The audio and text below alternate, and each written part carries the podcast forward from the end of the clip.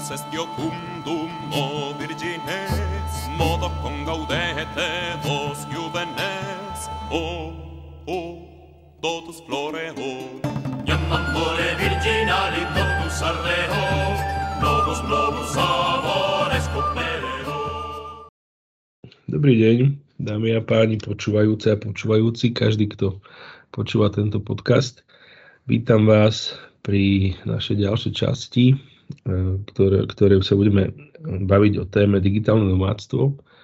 Moje meno je Peter Serina, vítam vás v podcaste Pravek o ekonomickej a právnej gramotnosti. A mojou hostkou bude Katarína Serinová, ktorá o tejto téme vie podstatne viac ako ja, ktorú týmto teda vítam. Ahoj Katka. Ahojte všetci, pozdravujem vás. No a keďže ja teda digitálny nomad nie som, ja som skôr taký dinosaurus, tak uh, Katka digitálnou nomádkou je. Takže sa veľmi teším, že mám niekoho kompetentného, kto mi bude môcť o téme niečo povedať. Takže Katka, keďže si teda digitálnou nomádkou, aj keď teda neviem presne, čo si pod tým mám predstaviť, a neviem, či už prostejší výraz som počul na také niečo, ale tak skús nám povedať, úplne tak na začiatku, že čo to vlastne je? Dobre, tak eh, pokúsim sa to nejak eh, približiť a vysvetliť poslucháčom. Eh, digitálny nomad je pomenovanie človeka, ktorý žije v zahraničí, cestuje po svete a zároveň pracuje na nejakých projektoch alebo na nejakom, vo, svojich, vo svojej firme pre klientov s tým, že používa vlastne pripojenie cez internet a využíva internet na svoju prácu. To Čiže... je to, čo si pod, pod tým ja predstavujem a čo v podstate aj občas robím. Lebo a ti len do toho, skočím ti to do toho, že si povedala, že musí cestovať po svete, čiže nemôžem byť digitálnym nomádom, keď som na Slovensku? Tu nejde o to, že či môžeš alebo nemôžeš byť, tu ide o to, o pomenovanie toho uh, statusu toho človeka rozumieme, že, rozumieme si v tom zmysle, že pracujem doma na internete, OK, dobre, to je v poriadku, mám takú prácu, ja neviem, robím nejaké, robím so sociálnymi sieťami alebo proste pracujem na diálku, OK, ale tento pojem eh, by mal špecifikovať to, čo robím ako kvázi ako takmer ako životný štýl, že nesedím na jednom mieste v kancelárii, kde som sa narodil, kde bývam, kde normálne fungujem ako v nejakej mojej rodnej societe. Ale tým, že svet je poprepájaný a máme možnosti internetu a sú práce, ktoré sa vykonávajú prostredníctvom internetu, pardon, tak e, vznikla potreba pomenovať tento status keď človek sa zdvihne a rok, dva žije v nejakej inej krajine, je tam cudzinec, kvázi nie je ani turista, hej, ale používa internet na prácu, tak, e, alebo dokonca sú, sú ľudia, ktorí sa premiesňujú pravidelne v nejakých časových intervaloch z krajiny do krajiny, chcú cestovať a zároveň si zarábajú cez internet, pracujú cez internet.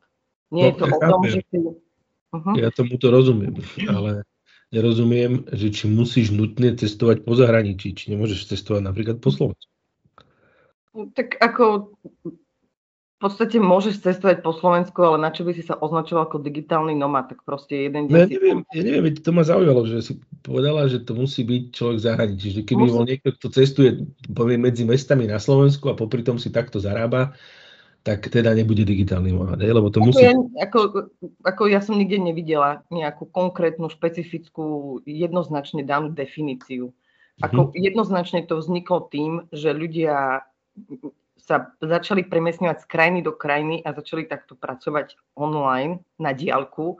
A určite to nikto neriešil v prípade, keď sa presúvala z mesta do mesta v rámci jednej krajiny.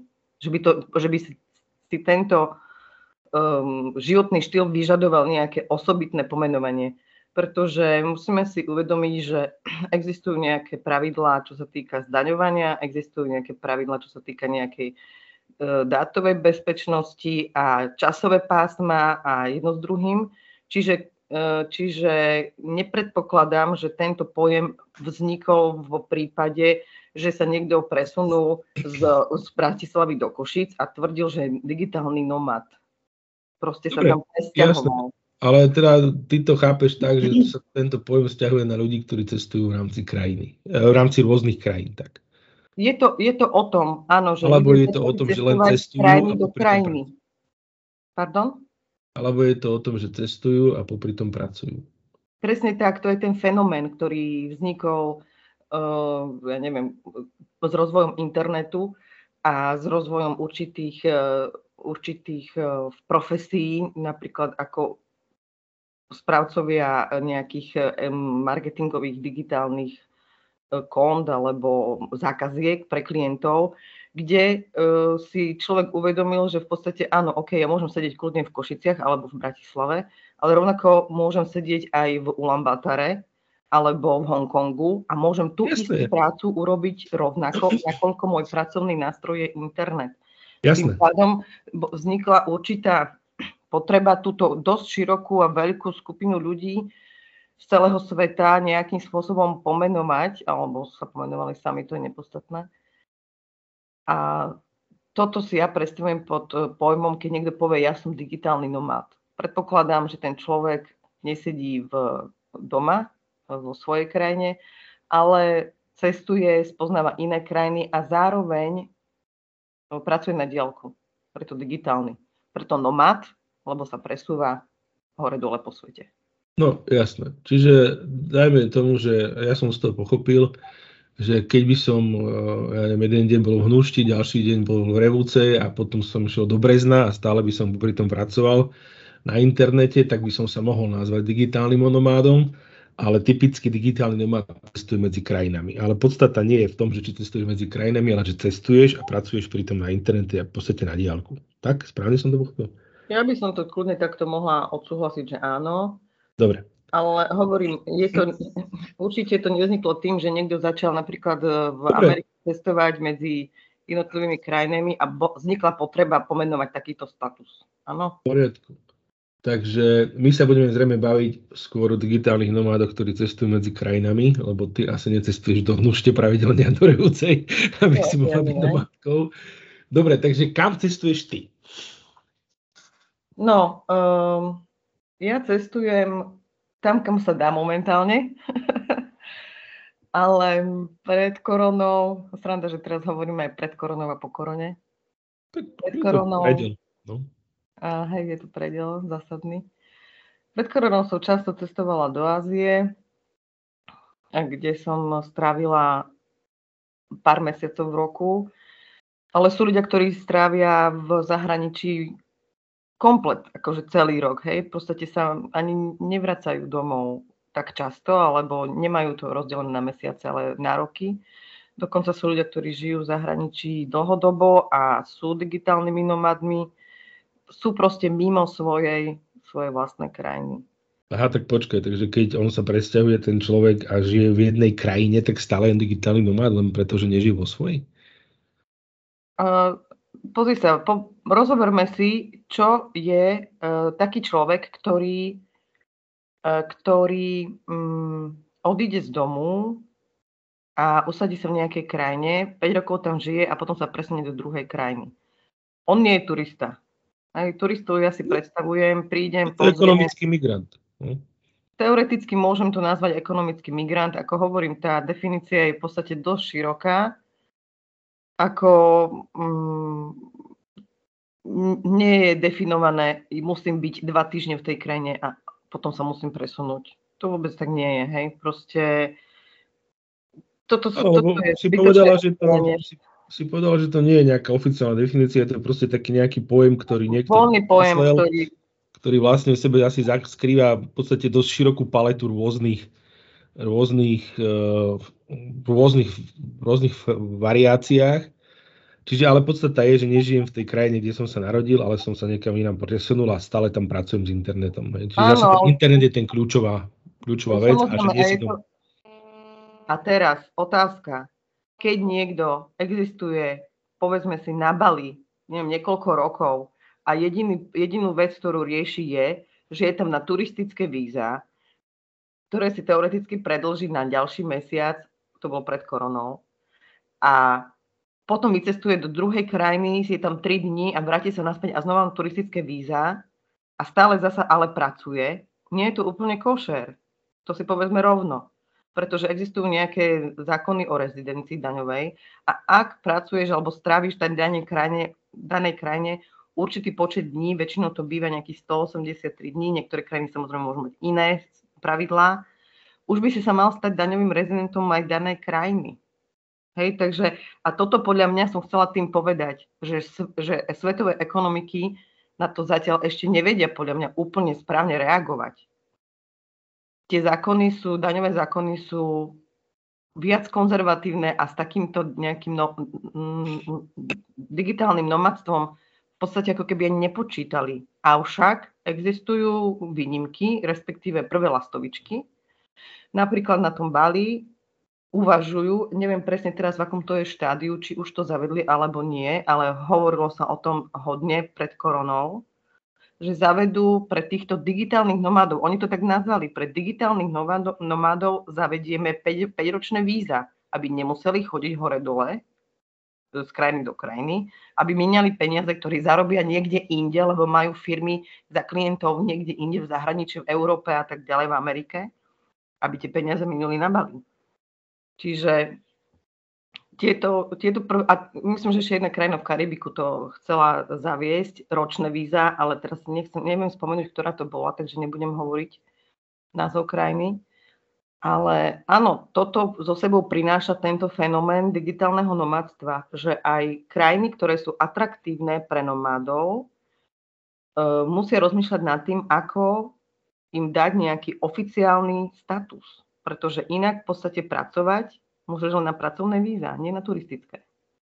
Lenže zasa fakt je ten, že keď ty tam sedíš na tom bali a čukáš si do počítača, nie je existenčné, nie je možné reálne, aby niekto prišiel a skontroloval, čo tam robíš. No jasno, ja si osobne myslím, že pracovať, keď sa bavíme o práci v danej krajine, tak sa nechápe, že pracuješ pre seba v inej krajine, v zásade pre klientov, ale že pracuješ na miestnom pracovnom trhu.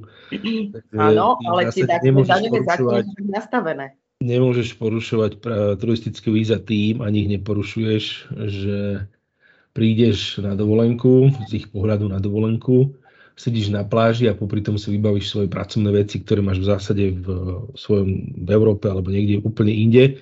Áno. Len to môžeš urobiť cez internet, čiže to vôbec nie je porušovanie ako, dobre, môžeme sa... pretože ty nezaberáš pracovné miesta v danej krajine, ani nekonkuruješ v danej krajine, nehľadáš si prácu v danej krajine, ty prácu máš, len nástroj, ktorý používaš, ti umožňuje pracovať na dovolenke, z ich pohľadu na dovolenke. Hej.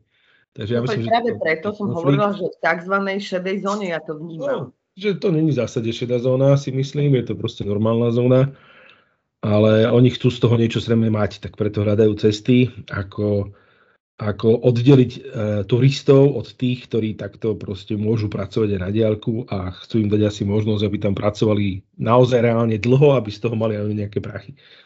Tak by Práve to... preto hovorím, že tento fenomén digitálneho nomadstva je, už to nie je také, že jeden človek, ako kedysi Marko Polo sa zoberie do druhej krajiny e, na výlet a potom o tom napíše knihu a rozpráva o tom a neviem čo, tak on išiel na výlet, on išiel za prácou. A či vôbec išiel, to, to je. Prvý digitál, prvý nomád cestovateľský bol on, akurát tedy nebol digitál. Hej? Um, že, no, že dobre, sa tomu... lebo Marko Polo bol obyčajný obchodník a takých tam bolo stovky, ale dobre, toto som nechcel riešiť Marka Pola. Dobre, čiže a teda, keď už sme zavrodli do tejto oblasti daní, tak ako to potom je vlastne vo vzťahu k Slovenskej republike? Lebo tu máš asi rezidenciu, predpokladám, daňovú. Takže e, potom vlastne zrejme v republike je asi jedno, či pracuješ z Bali alebo, alebo e, z Piešťan. Oni si normálne podáš, podáš daňové priznanie, odvedieš, odvedieš príslušné dane a je to vyriešené, tak?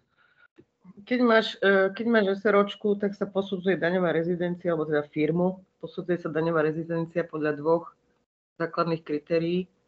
A to, kde má e, spoločnosť sídlo a kde sa príjmajú rozhodujúce rozhodnutia o danej firme. Čiže keď máš sídlo na Slovensku, jednoznačne ti to určuje um, rezidenciu daňovú. Teoreticky, ak by si mal firmu aj v zahraničí otvorenú, teda založenú, ale na Slovensku budeš rozhodovať o tejto spoločnosti, aj tak Slovenská republika od teba chce zdaniť tieto príjmy.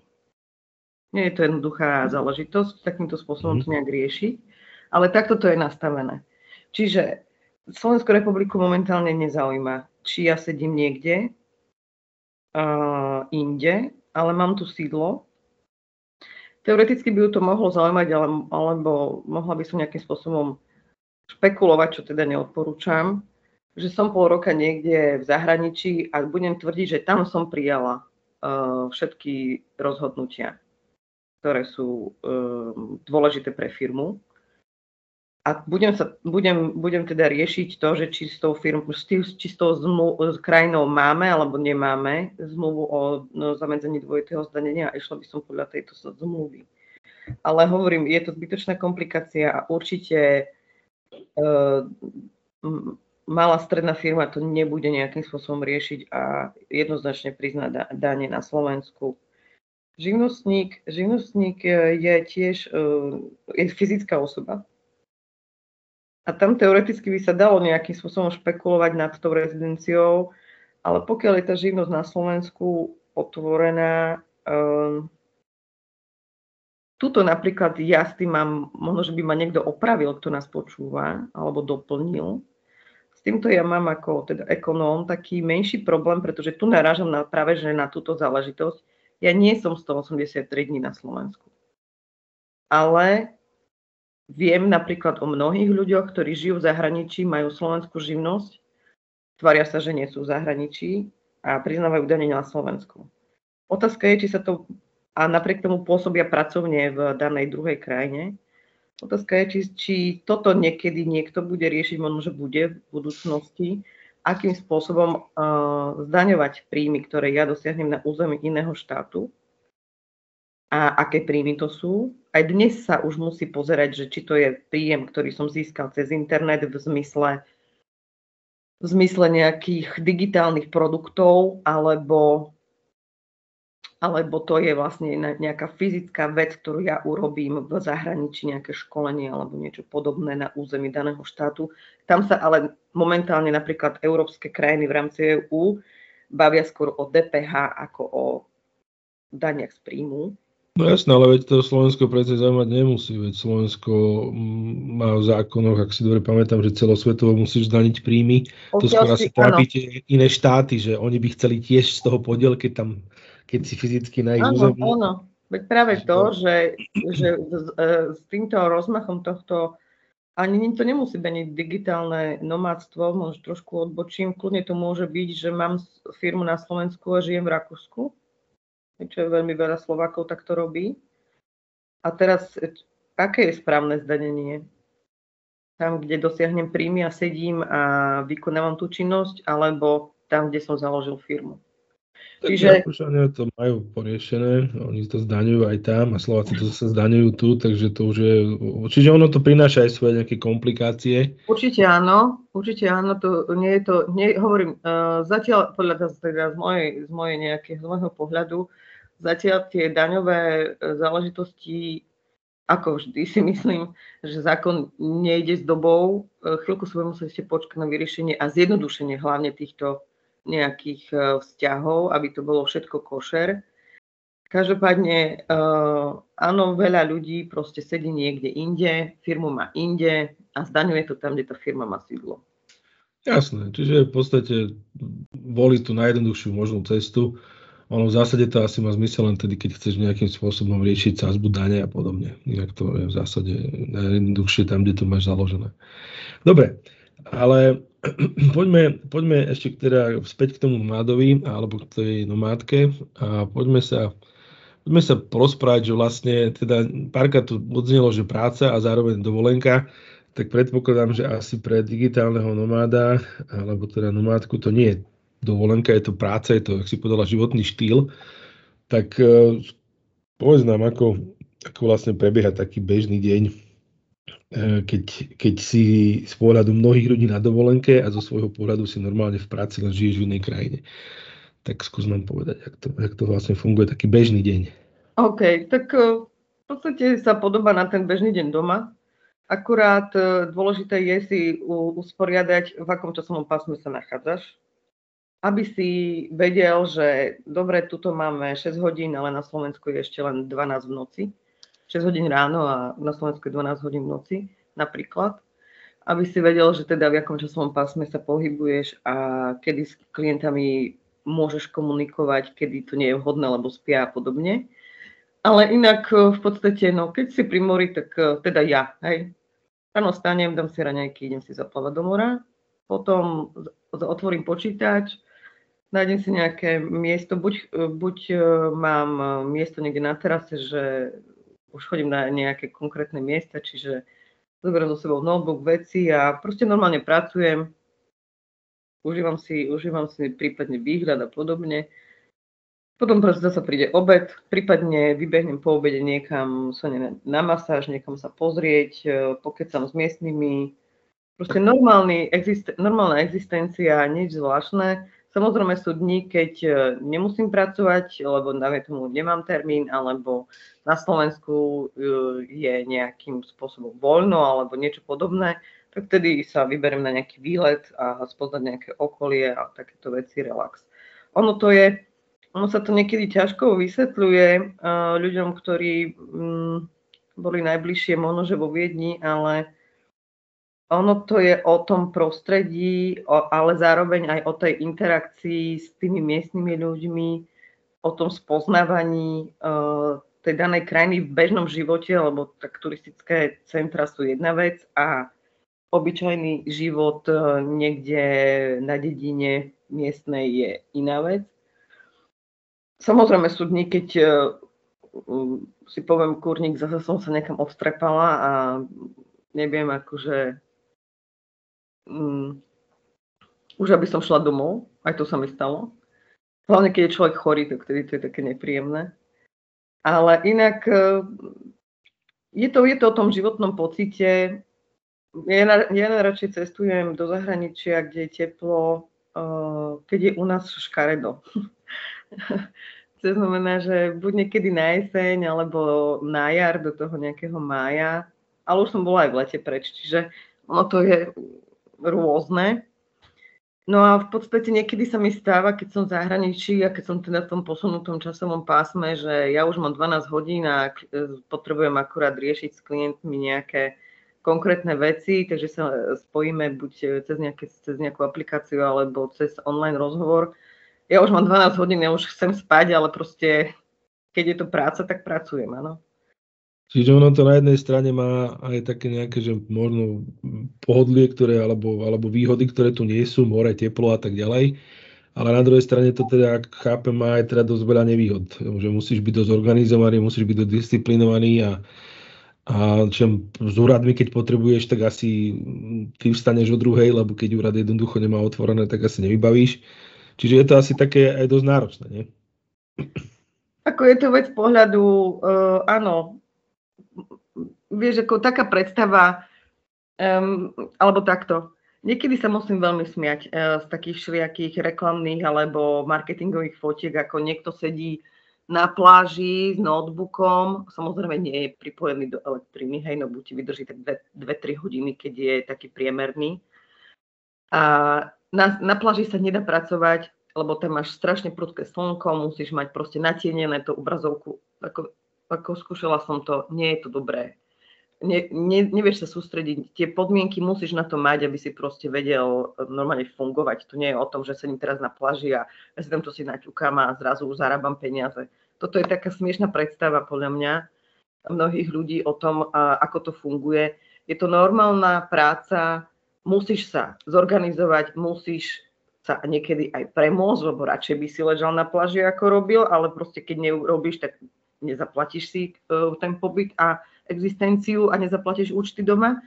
Čiže um, áno, musíš byť disciplinovaný, musíš si vedieť zariadiť veci, zorganizovať tak, aby si v podstate vedel uh, svoju prácu urobiť správne, kvalitne, bez ohľadu na to, že či sedíš e, v Bratislave v kancelárii alebo niekde na Bali na pláži. V podstate klienta to nezaujíma, kde ty si. On potrebuje tvoju prácu, aby bola urobená. Jasné, čiže, čiže v podstate treba asi to najdôležitejšie povedať, že to nie je naozaj dovolenka a že tie také tie marketingové, jak si povedala, obrázky, ideálne krásni ľudia v plavkách, že to je celé blúd. Že proste to je niečo ako letná chata len ďaleko, alebo, alebo relatívne ďaleko od domova, kde si sa rozhodol stráviť neviem, polku roka, keď je tu zima. No, presne tak.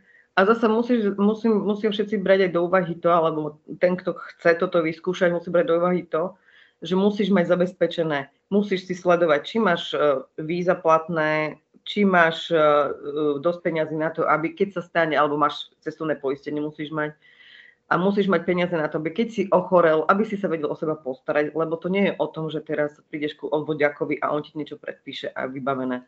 Tam si všetko caluješ v týchto krajinách. Ako si tam cudzinec, oni na teba pozerajú ako na turistu, čiže uh, s týmto treba rátať. Rovnako, ak by sa ti stal nejaký úraz alebo niečo podobné, čo ťa vie veľmi obmedziť uh, v tej svojej práci, áno, asi ešte v zahraničí. Čiže určitá disciplína tam byť musí a rozhodne, ako ja tu nikomu nezazlievam, keď mi zažela, že šťastnú dovolenku, keď viem, že berem so sebou komplet e, celú agendu a zálohy na disku, lebo aj to sa môže stať. Jeden, jeden čas sa mi stalo, že mi počítač uh, haproval a to som, to som bola v zahraničí dva mesiace. A prišla som domov a keď som ho dala do opravy, chlapík mi povedal, že chyba je v základnej doske, že on sa v podstate už mohol aj nezapnúť. Čiže keď nezapnem počítač, že proste končím, hej, vracím sa domov, alebo musím to riešiť na mieste uh, s novým kompom, s novými programami, so zálohami, nemáš zálohy svojej práce, tak proste si skončil. Nemáš ten, ten tvoj pracovný nástroj, keď ti odíde notebook, alebo lebo s notebookom v podstate pracuješ, keď ti odíde, tak proste si skončil a musíš to riešiť, musíš byť pripravený na takéto situácie. Jasné. No a ktoré krajiny ty osobne považuješ za, za dobré, alebo teda Inak sa spýtam, v ktorých krajinách si takto už bola a ktoré krajiny, a ako vieš porovnať, že ktoré sú teda podľa teba najlepšie na takýto, takýto spôsob života? No, najlepšie, ako neviem to možno, že úplne vyhodnotiť, nakoľko uh, som, som hovorím, často navštevovala tú Áziu, to Bali, tam som chodila 4 roky, nie, 4, 3 roky v podstate. A tam, tam, sa, tam sa to dá takto. Základom toho je, alebo podľa čoho si podľa mňa nomádi vy, vyberajú krajiny. Sú tam nízke náklady na existenciu, na život, to znamená stráva, ubytovanie a tieto veci e, sú lacnejšie ako v pôvodnej krajine, čiže to má nejaký takýto e, motív ekonomický je tam teplo a je tam prí, príjemné prostredie v zmysle, že nie sú tam nejaké brutálne extra obmedzenia alebo nejaká, e, nejaká e, zlá situácia bezpečnostná, hej, aby si odtiaľ musel utekať e, ako cudzinec. Čiže toto sú asi kritéria, podľa ktorých si nomadi vyberajú miesta, kde pôsobia. Um, teda ja som, ja som vyskúšala to Bali, čo bolo fajn pred koronou. Teraz uh, počas korony uh, som sa sústredila skôr na, na Afriku, ktoré je bližšie.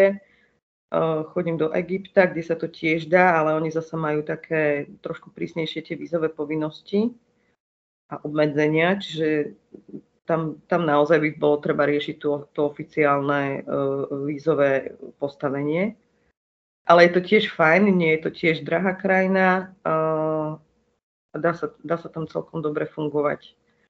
Čiže moje osobné skúsenosti sú skôr z týchto dvoch krajín. Pokiaľ som bola v niektorej inej krajine, tak to bolo veľmi krátko na to, aby som nejakým spôsobom mala skúsenosť s nejakým dlhodobejším pobytom. Čo viem, tak ľudia chodia, naozaj si vyhľadávajú krajiny v, v Ázii, kde sú tie životné náklady nižšie. Každopádne teraz je to problém, bo tam teraz si mohol ísť na biznis víza alebo vôbec, alebo s obmedzeniami, čiže je to komplikovanejšie. Dokonca poznám uh, jedného učiteľa, ktorý chodí takto po svete a existuje v rámci, on je učiteľ angličtiny a učí to vlastne online. E, pôvodom je Škót a utekal teraz v poslednej dobe s priateľkou z Mjarmanska, hej, kde mm-hmm. sa um, bol, bol prevrat. E, čiže odišli z tej krajiny asi po roku kvôli tomu, že bolo tam už tá bezpečnostná situácia zlá, ale veľmi si pochvaľoval miestnú kultúru a, a, a ľudí. Tam určite tiež tie náklady na život nie sú vysoké. No a prišiel do Bratislavy momentálne sídli tu. Alebo iný, iný uh, Američan, tiež učiteľ angličtiny, ktorý uh, bol jeden čas v, v, na Slovensku a potom sa presunul do Albánska, do Kosova. Čiže ono to je, ono to je o tom nastavení toho človeka a dá sa povedať, že pre niektorých môže byť kľudne aj Európa celkom ako príjemný priestor. Nehovorím, že na, na dlho, ale na nejaký čas. Ako, ako existovať v rámci tohto štý, životného štýlu. Čiže no, ono vlastne by sa dalo aj povedať, že ide o to teda, aby si si našiel krajinu, v ktorej si schopný existovať za, lepšie, za ekonomicky menšie náklady ako v tej svojej krajine. Áno. Lebo inak to potom celkom stráca asi nejaký ten zmysel. A zároveň mu môžeme povedať, že ide aj o ľudí, ktorí chcú cestovať po svete a popri tom si zarábajú prácu cez internet. Presne, úplne si to trafil. Teraz presne, tak si, jak si to povedal, jednoducho a zrozumiteľne a úplne vystižne lebo samozrejme sú aj e, cestovatelia, ktorí tým, že cestujú po svete, si zarábajú, hej, že e, píšu z, z tých krajín blogy, nejaké recenzie a tak ďalej. A na tom postavili svoju existenciu. A tiež sú istým spôsobom digitálni nomadi, lebo práve ten internet e, im e, sprostredkováva ten kontakt so, s nejakými svojimi fanúšikmi. Čiže ako presne, ak si hovoril aj na začiatku, ten pojem digitálny nomád alebo digitálne nomadstvo e, má veľa podvob a je v podstate veľmi široký. Ale áno, úplne presne to vystihuje to, že chcem cestovať a zároveň si zarábať a používam na to internet.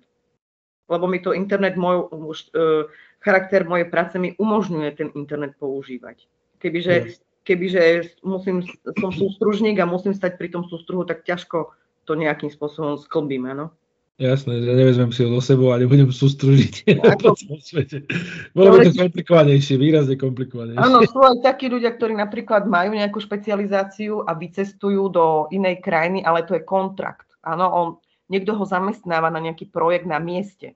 Ale to Čiže, už je ekonomický migrant, to už nie je nomad. To už, ako on je ako keby vyslaný zamestnanec s nejakou konkrétnou krajinou, teda konkrétnym zamestnávateľom, respektíve ho najmä ten miestny zamestnávateľ a on tam robí tú profesiu, lebo bude lacnejší, alebo dokonca môže byť aj drahší ako miestny no, ľudia, špecializáciu takú nemajú.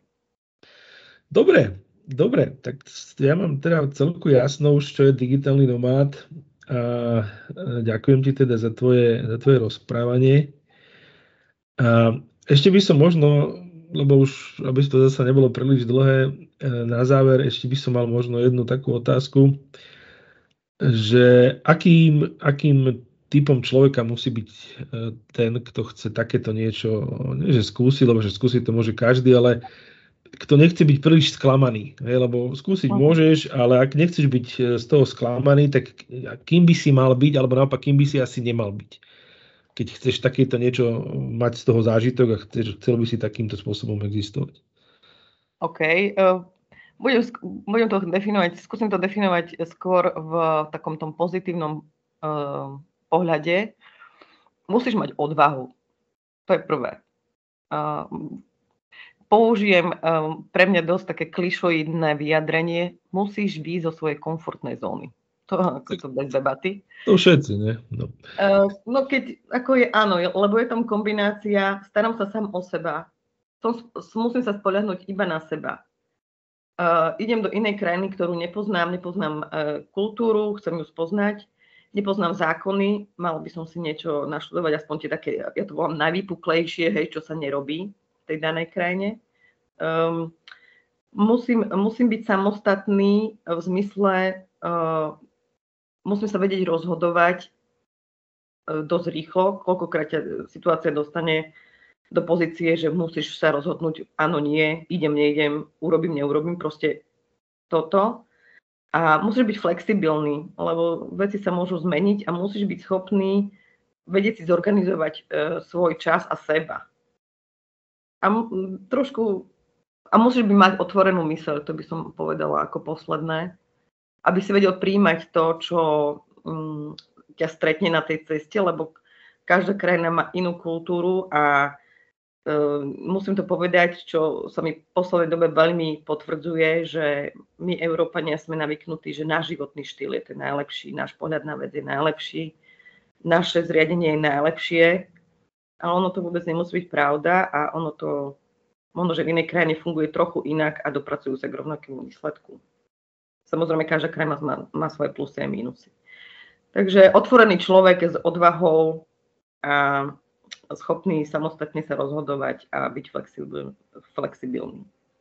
Jasne. Takže, takže všetci neflexibilní, nerozhodní, zakomplexovaní, neschopní sa rozhodovať bez odvahy a schopnosti sa prispôsobiť a tolerovať, akceptovať ostatných a zároveň nezodpovednosť za svoje činy, asi by to nemali skúšať. Tak. No, keď to povieš takto, znie to hrozne, ale v podstate... Lebo mám pocit, že sme tým pádom vylúčili dosť veľkú časť populácie. Ako... to neviem. Asi možno, lebo áno. Mm, Rozhodne to nie je pre každého. Rozhodne nie. To potvrdzujem a určite by som to neodporúčala ako nejaký uh, však je to, je to easy, je to ľahučké, však ako čo sedíš na plaži a robíš, ako vôbec to nie je len tak. To je, to je len ten, to pozlatko, ktoré je vidno na vonok, ale za tým je strašne veľa práce, ako za všetkým. Super, tak som rád, že sme skončili na takýmto humorným, humorným tónom. A ďakujem Katke, Katerine Serinovej za to teda, že prišla porozprávať, alebo že nám porozprávala o, o svojom digitálnom nováctve a o tom, ako ona to vníma. Ja myslím, že to vníma dobre. A teším sa teda zase na nejakú eh, ďalšiu tému. Eh, pri najbližšom, najbližšom podcaste bude to nejaká právna téma tento raz. A prajem vám všetkým dobrý deň, pekný deň, všetko dobré v novom roku, konec koncov, sme na začiatku nového, nového roka. A zdieľajte nás, počúvajte nás, prípadne nám napíšte. Takže pekný deň prajem. Pekný deň všetkým. Jamamore virginali togus ardeo, novus novus amores cuperero.